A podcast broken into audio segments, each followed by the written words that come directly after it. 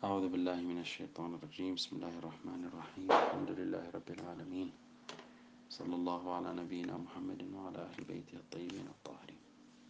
كنا في الجلستين السابقتين نتحدث حول مداخل أو محاور منهجية لسورة أو حول سورة نوح عليه السلام. وقلنا أنها ستة محاور. تحدثنا عن خمسة منها. المحور الأخير أو المحور السادس في أغراض هذه السورة طبعا هذا آه، المحور مبني على أن لكل سورة غرض أو مجموعة من الأغراض في هذا الغرض. آه، يريد الله سبحانه وتعالى أن يوصل رسالة أساسية جامعة لكل المحاور التي تناولها في السورة فنريد أن نحاول أن نعطي إجمال آه، أو الرسالة الإجمالية لهذه السورة ومن خلال يعني سيرنا في الآيات تتضح تلك الموضوعات التفصيلية التي نرجعها إلى الغرض الأساسي للسورة. طبعا بملاحظة الموضوعات التي تناولتها السورة المباركة وهي مجموعة من الموضوعات نتطرق لها لاحقا والأجواء الزمنية التي نزلت فيها. وهي كما قلنا نزلت في المرحلة المكية من عمر الدعوة الإسلامية كما عليه تقريبا اتفاق آه، المفسرين. يمكن أن نحدد غرضا أساسية أساسيا جامعا لما تعرضت له السورة يعني بملاحظة الموضوعات وبملاحظة آه، الفترة الزمنية والأجواء الزمنية التي نزلت فيها يمكننا أن نقول أن هذه السورة تتحدث وغرضها الأساسي هو تحديات الدعوة إلى الله عز وجل. والتي لهذا الغرض تناولته السورة وفصلته ضمن مجموعة من المحاور. مثلا مادة الدعوة. مادة الدعوة إلى الله على أي شيء ترتكز. أساليب الدعوة إلى الله. المواجهات التي تعترض الدعوة إلى الله. الحالات النفسية للدعاة وأصناف المستهدفين من الدعوة وغيرها من المحاور.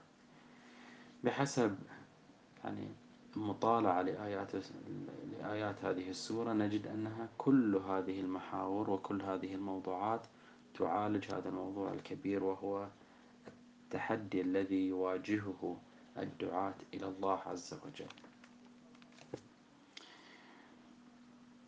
وبشيء من التفصيل أن هناك مجموعة من الظروف التي اتحدت فيها الأمتين أمة أمة محمد وأمة نوح عليه السلام عليهما السلام.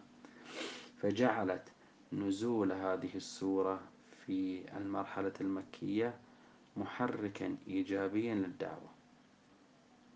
ما هي هذه الظروف التي اتحدت فيها الأمتين؟ شكل الاستكبار الذي كانت تعيشه أو يعيشه قوم نوح وقوم محمد صلى الله عليه وآله. هو نفس الاستكبار هو نفس التعالي على الدعوة وعلى آه هذا الإنذار من الله سبحانه وتعالى.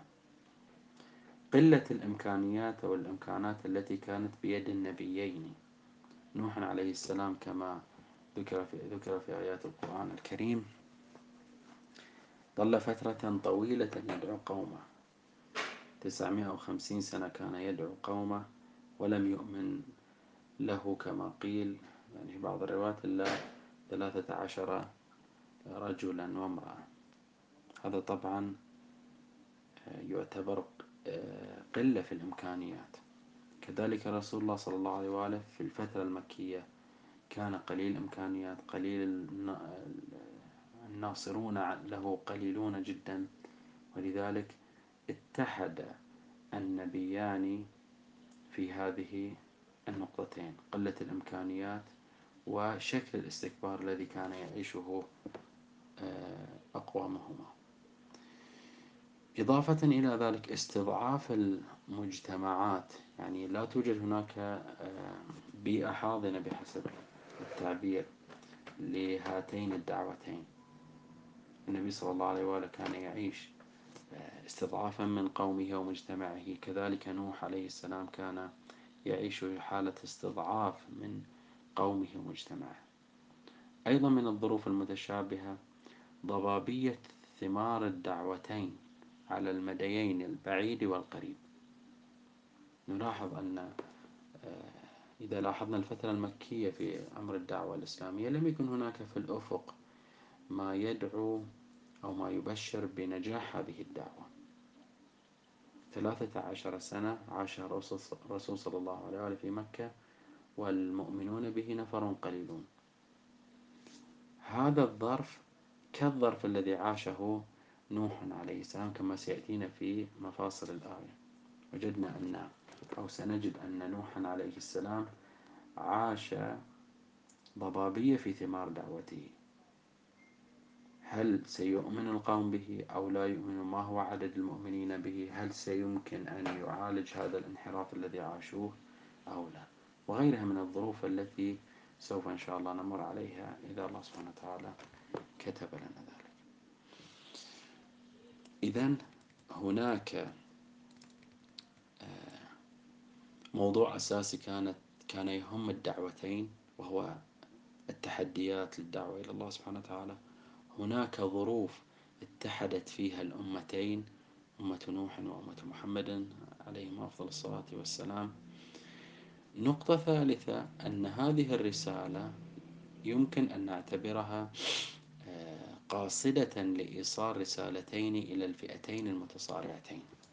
الرسالة الأولى تحذير للمجتمع المكي للنتيجة التي تنتظره تنتظره فيما لو استمر على استكباره تجاه الدعوة الإسلامية. وكأن الله سبحانه وتعالى يريد أن يوصل هذه الرسالة.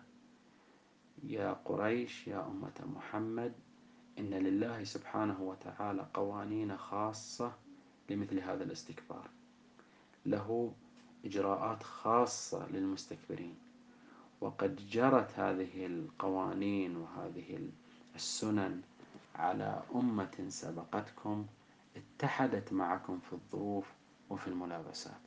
هذه رسالة يمكن أن نصل إليها من خلال سيرنا مع الآيات. رسالة ثانية للفئة الأخرى وهي الداعي إلى الله سبحانه وتعالى إلى رسول الله صلى الله عليه وآله إلى المؤمنين معه. بأن المشهد مضمون الرسالة هكذا بأن المشهد مهما كان ظلاميا إلا أن هذه الظلامية وهذه الضبابية وعدم وضوح ثمار الدعوة على المستويين القريب والبعيد لا يعني أن تتركوا الدعوة إلى أهدافكم النبيلة وقيمكم العليا. وعليكم أن تتذرعوا لهذا بكل الذرائع المتاحة. فالله سبحانه وتعالى يريد بث هذا الأمل يريد أن يحفز نبيه صلى الله عليه وآله والمؤمنون معه. يمكن من خلال هذه النقاط الثلاث أو هذه الأغراض الثلاثة أو تفصيل هذا الغرض الأساسي غرض تحديات الدعوة إلى الله يمكن أن نقول أن هي الرسالة المضغوطة الرسالة الكلية لهذه السورة المباركة. الآن نبدأ بالآية الأولى من هذه السورة. بسم الله الرحمن الرحيم. إنا أرسلنا نوحا إلى قومه أن أنذر قومك من قبل أن يأتيهم عذاب أليم. طبعا لن نتحدث عن البسملة وهل هي جزء من كل سورة أو ليست جزء من كل سورة هذا بحث يرجع له في آه، علم التفسير وعلوم القرآن الكريم. هذه الآية الأولى يمكن تقسيمها إلى ثلاثة مقاطع. كل مقطع يحتوي على مجموعة من المعاني. المقطع الأول إنا أرسلنا نوحا إلى قومه. المقطع الثاني المقطع الثاني أن أنذر قومك أو أن أنذر قومك من نعم أن أنذر قومك هذا المقطع الثاني. المقطع الثالث من قبل أن يأتيهم عذاب أليم. هذه ثلاثة مقاطع نقف عند كل واحد منها نحاول أن نستوحي منه بعض المعاني. المقطع الأول إنا أرسلنا نوحا إلى قومه. هذا المقطع و إلى نهاية الآية لكن هذا المقطع هو المرتكز الأساسي. يمكن أن نقول أن الله سبحانه وتعالى يجمل في هذه الآية الآية كلها. الآية الأولى القصة الكاملة لنوح مع قومه. وهي باختصار شديد بأن الله سبحانه وتعالى بعث نوحا لينذر قومه من العذاب الأليم. هذا هذا الضغط الشديد لهذه السورة ولقصة نوح عليه السلام. الله سبحانه وتعالى بعثه لينذر قومه من عذاب أليم. الملفت في في هذا المقطع إنا أرسلنا نوحا نوحا إلى قومه. هذا المقطع الأول من الآية الأولى. أن المدخل الذي اعتمدته السورة في عرض القصة كان مدخلا لا يخلو من الغموض. ابتدأت الآية هكذا. إنا أرسلنا نوحا إلى قومه.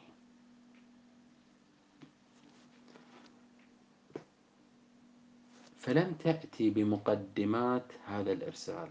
يعني لماذا الله سبحانه وتعالى أرسل نوحا إلى قومه؟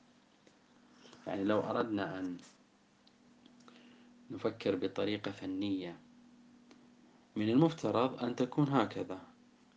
مثلا أن قوما من الأقوام انحرفوا عن الخط الذي وضعهم الله سبحانه وتعالى إليه فبعث الله سبحانه وتعالى لهم نبيا لينذرهم من عذاب أليم. لكن الآية لا نجدها هكذا دخلت. دخلت بالإنذار. فنوح جاء لإنذار قومه. لم تحدد الآية لماذا ينذرهم؟ أو بتعبير آخر ما هو متعلق الإنذار؟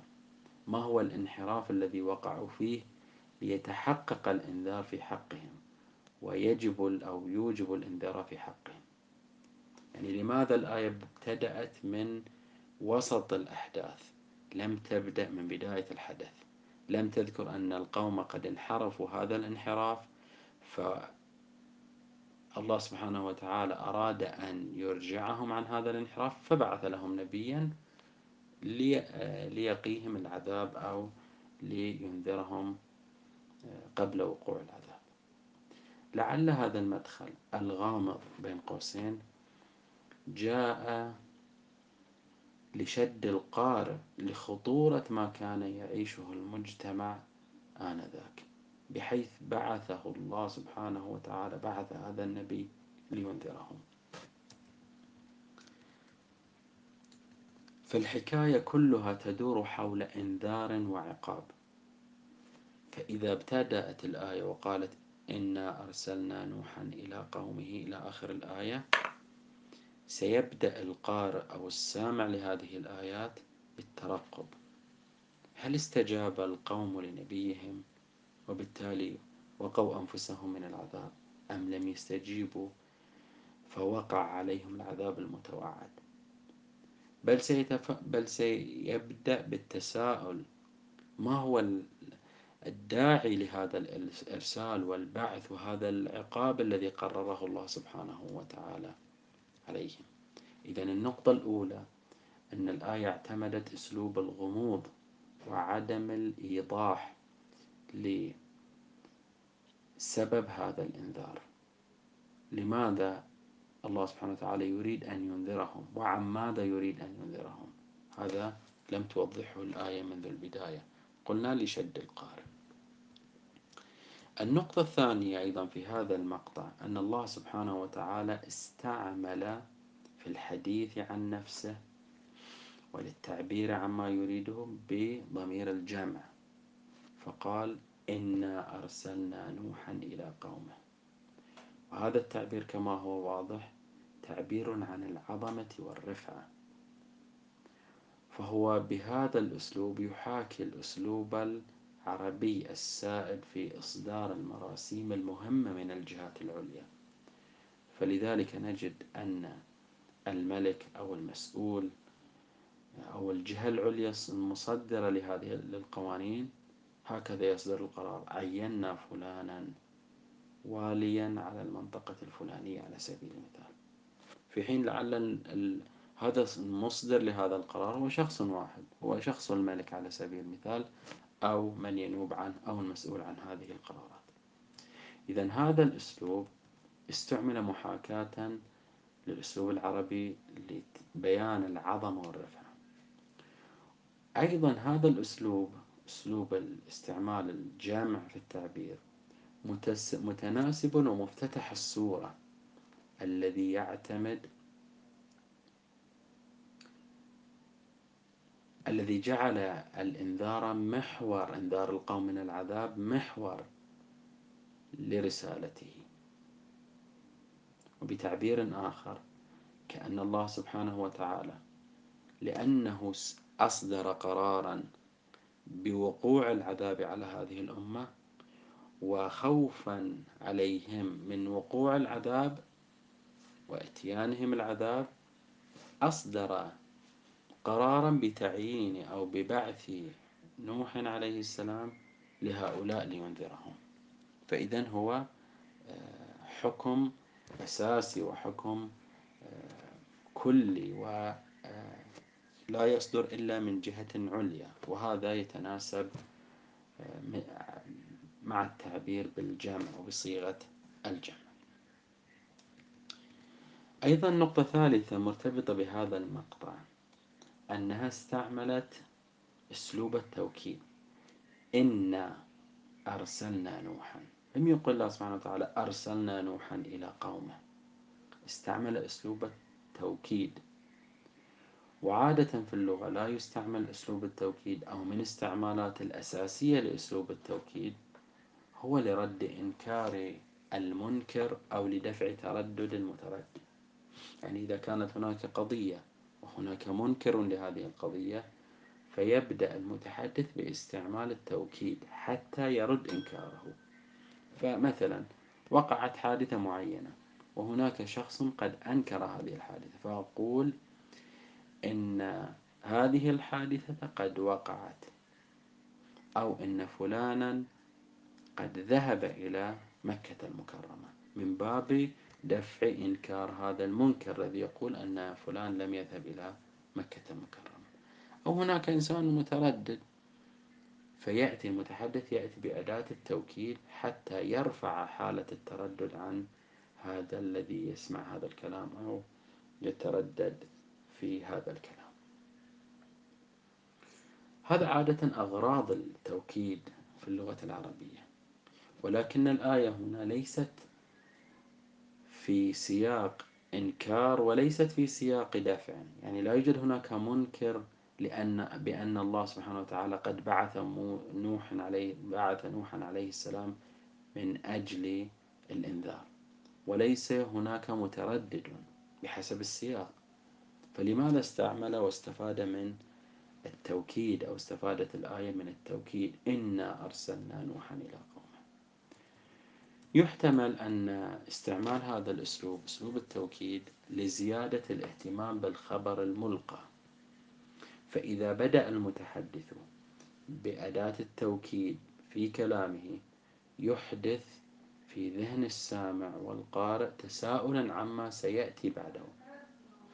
يعني لماذا استعمل المتحدث أو لأن المتحدث قد استعمل أداة التوكيد فهذا يعني أن ما سيأتي من بعد هذا التوكيد من كلام فهو مهم وأساسي ولذلك استعمل أداة التوكيد.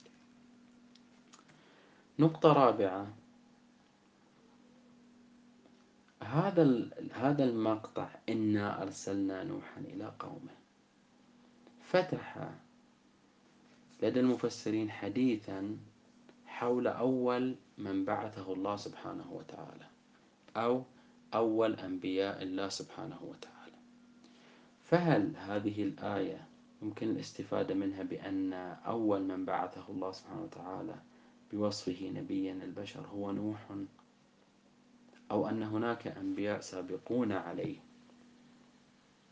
هذا انفتح هذا البحث لأن الله سبحانه وتعالى يقول إنا أرسلنا نوحا إلى قومه ولم يأتي كما قيل بأنهم أنهم انحرفوا عن هذا آه، عن رسالة سابقة. وإنما قال بأنهم انحرف أنه بعث إليهم نبيا إلى قومه. هنا وقع بين المفسرين احتمالان. الاحتمال الأول وهو أن أول من بعثه الله سبحانه وتعالى أو أول الأنبياء هو آدم عليه السلام. فآدم كما هو معروف هو أول الأنبياء الذين بعثهم الله سبحانه وتعالى. وما هو الدليل على أن من القرآن الكريم بغض النظر عن الروايات ما هو الدليل القرآني الذي يستند عليه أن الله سبحانه وتعالى قد بعث آدم؟ فإذا كان آدم مبعوثا من الله سبحانه وتعالى فهو أول الأنبياء باعتبار لا يوجد شخص قبله. استفيد من هذه الآية. بسم الله الرحمن الرحيم. إن الله اصطفى آدم ونوحا وآل إبراهيم وآل عمران على العالمين. فقيل إن الله سبحانه وتعالى اصطفى اختار انتخب آدم ونوحا وآل إبراهيم وآل عمران على العالمين بمعنى أنه بعثهم وانتخبهم واختارهم كأنبياء من دون بقية البشر. هذا ما ذكره بعض المفسرين بل مجموعة من المفسرين. ولكن نلاحظ هنا هذه الملاحظة على هذا الاستدلال أن الاصطفاء أعم, من النبوة والبعث من الله سبحانه وتعالى. بمعنى أن الاصطفاء لا يساوي البعث بالنبوة. فعندما عندما الله سبحانه وتعالى يصطفي أحدا أو يصطفي مجموعة من الناس فهذا لا يعني ولا يساوي أنه اختارهم كأنبياء وبعثهم كأنبياء. نعم الأنبياء مصطفون من الله سبحانه وتعالى ولكن ليس كل اصطفاء هو اصطفاء للنبوة. خصوصا وأن هذه الآية المستدل بها سياقها لا يساعد على التساوي بين مفهومي الاصطفاء والبعث أو النبوة لماذا السياق لا يساعد على ذلك؟ لأنه ذكر آل إبراهيم وآل عمران بوصفهم الجمعي والمعروف أن ليس كل آل إبراهيم أنبياء وليس كل آل عمران أنبياء فهذا يعني أن هذا الاصطفاء ليس اصطفاء مساويا للنبوة. إن الله نقرأ الآية من جديد. إن الله اصطفى آدم ونوحا وآل, عمر وآل إبراهيم وآل عمران على العالمين. هو انتخبهم اختارهم جعلهم صفوته. لكن هذا لا يساوي البعث بالنبوة حتى يقال بأن آدم مشمول ضمن هذه الآية لأن الله سبحانه وتعالى قد اصطفى.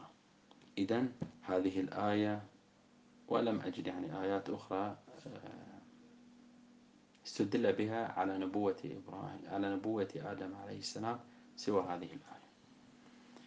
إذا الاحتمال الأول يمكن أن ننفيه وبأن آدم ليس يعني هو النبي الأول الذي بعثه الله سبحانه وتعالى. قد تكون هذه النتيجة يعني غير مألوفة لكن لا يوجد دليل قرآني على ذلك. دليل واضح. هناك تأويلات لكن هذه التأويلات نتركها. نحن نريد دليل واضح لها في هذا السياق.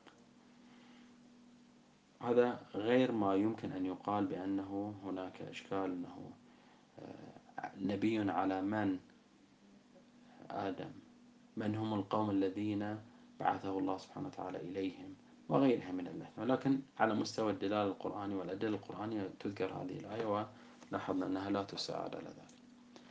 إذا الاحتمال الأول أن آدم هو أو آدم أن آدم هو أول الأنبياء وهذا منفي. الاحتمال الثاني إن إدريس عليه السلام هو أول الأنبياء. يعني آدم لم يكن نبيا وإنما النبي الأول هو إدريس. في القرآن الكريم ذكر إدريس بوصفه نبيا كما في سورة مريم في الآية 56 واذكر في الكتاب إدريس إنه كان صديقا نبيا. إذا هو نبي بالتأكيد خلافا لآدم الذي يعني يمكن التشكيك في أنه نبي بحسب الآيات. إدريس نبي ولكن هذا النبي نبي الله إدريس الآية لم تحدد ما هو المقطع التاريخي والزمني الذي بعث فيه. فيبقى الزمان الذي بعث فيه. غامضا فلم تذكره الآية.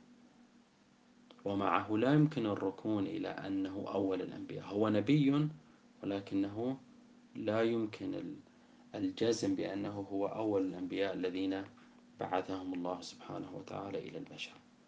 إلا أن يثبت تاريخيا أن إدريس الذي بعثه الله سبحانه وتعالى نبيا هو سابق في عصره على عصر نوح. بهذا يكون نعم إدريس هو أول الأنبياء وإلا بحسب ما هو موجود في القرآن الكريم والنصوص القرآن الكريم يبدو أنه لم يحدد الزمن ولذلك لم نعم قد يكون هناك قراءة تاريخية إذا يعني اطمأننا لهذه القراءة التاريخية بأنه سابق على نوح. هذا إدريس الذي بعثه الله سبحانه وتعالى نبيا فهنا آه، يمكن القول بأنه أول الأنبياء. خب مع عدم ثبوت الاحتمال الثاني يبقى الاحتمال الثالث أن يكون أول الأنبياء هو نوح عليه السلام. أيضا استدل على ذلك بآية قرآنية وهي الآية 163 من سورة النساء. بسم الله الرحمن الرحيم. إنا أوحينا إليك كما أوحينا إلى نوح والنبيين من بعده وأوحينا إلى إبراهيم وإسماعيل وإسحاق ويعقوب والأسباط وعيسى وأيوب ويونس وهارون وسليمان وآتينا داود زبورا. هذه الآية في دلالتها على أن نوح هو أول الأنبياء واضحة. إذا نلاحظ إنا أوحينا إليك يا رسول الله. كما أوحينا إلى من؟ لم يقل إلى آدم لم يقل إلى إدريس وإنما قال إلى نوح. والنبيين من بعده وأوحينا إلى إبراهيم عدد أسماء أنبياء بأنهم من بعد نوح. فنوح هو أول من أوحي إليه. فالآية تتحدث عن أول من أوحي إليه وحي نبوة وهو نوح. ومن بعده تتالى وحي النبوة. هذا دلالة الآية واضحة بحسب الظاهر على أنه هو أول الأنبياء وهكذا استدل مجموعة من المفسرين ولكن هناك احتمال يمكن أن يطرح كنقض على هذا الاستدلال وهو أنه إذا فرقنا بين النبي صاحب الشريعة والنبي الذي لا شريعة له وقلنا كما ذهب إليه بعض كبار المفسرين قلنا بأن الآية تتحدث عن الأنبياء أصحاب الشرائع. لا مطلق الأنبياء. فيمكن أن يكون هناك أنبياء قبل نوح عليه السلام ولكن هؤلاء الأنبياء السابقون ليسوا أصحاب شرائع. لنفترض أنه آدم وإدريس عليه السلام وربما غيرهما.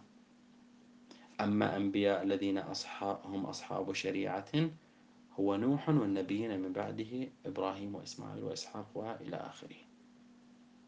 وبالتالي إذا قبلنا بهذا التفريق بين الحديث عن النبي صاحب الشريعة والنبي الذي لا شريعة له يكون نوح هو أول الأنبياء بهذا القيد وهو قيد الصح يعني امتلاك الشريعة. فهو أول نبي له شريعة. ولكن هذا لا يعني أنه أول نبي قد بعثه الله سبحانه وتعالى إلى البشرية من دون شريعة. هذا بما ذهب إليه بعض كبار المفسرين. على كل حال هذا يعني يحتاج إلى دليل بأنه الآية تتحدث عن الأنبياء الذين لهم آه، شريعة دون الأنبياء الذين ليس لهم شريعة. مثلا هل أيوب كانت له شريعة؟ هل الأسباط أسباط يعقوب كانت لهم شرائع أو لا؟ هذا يحتاج إلى بحث تاريخي في هذا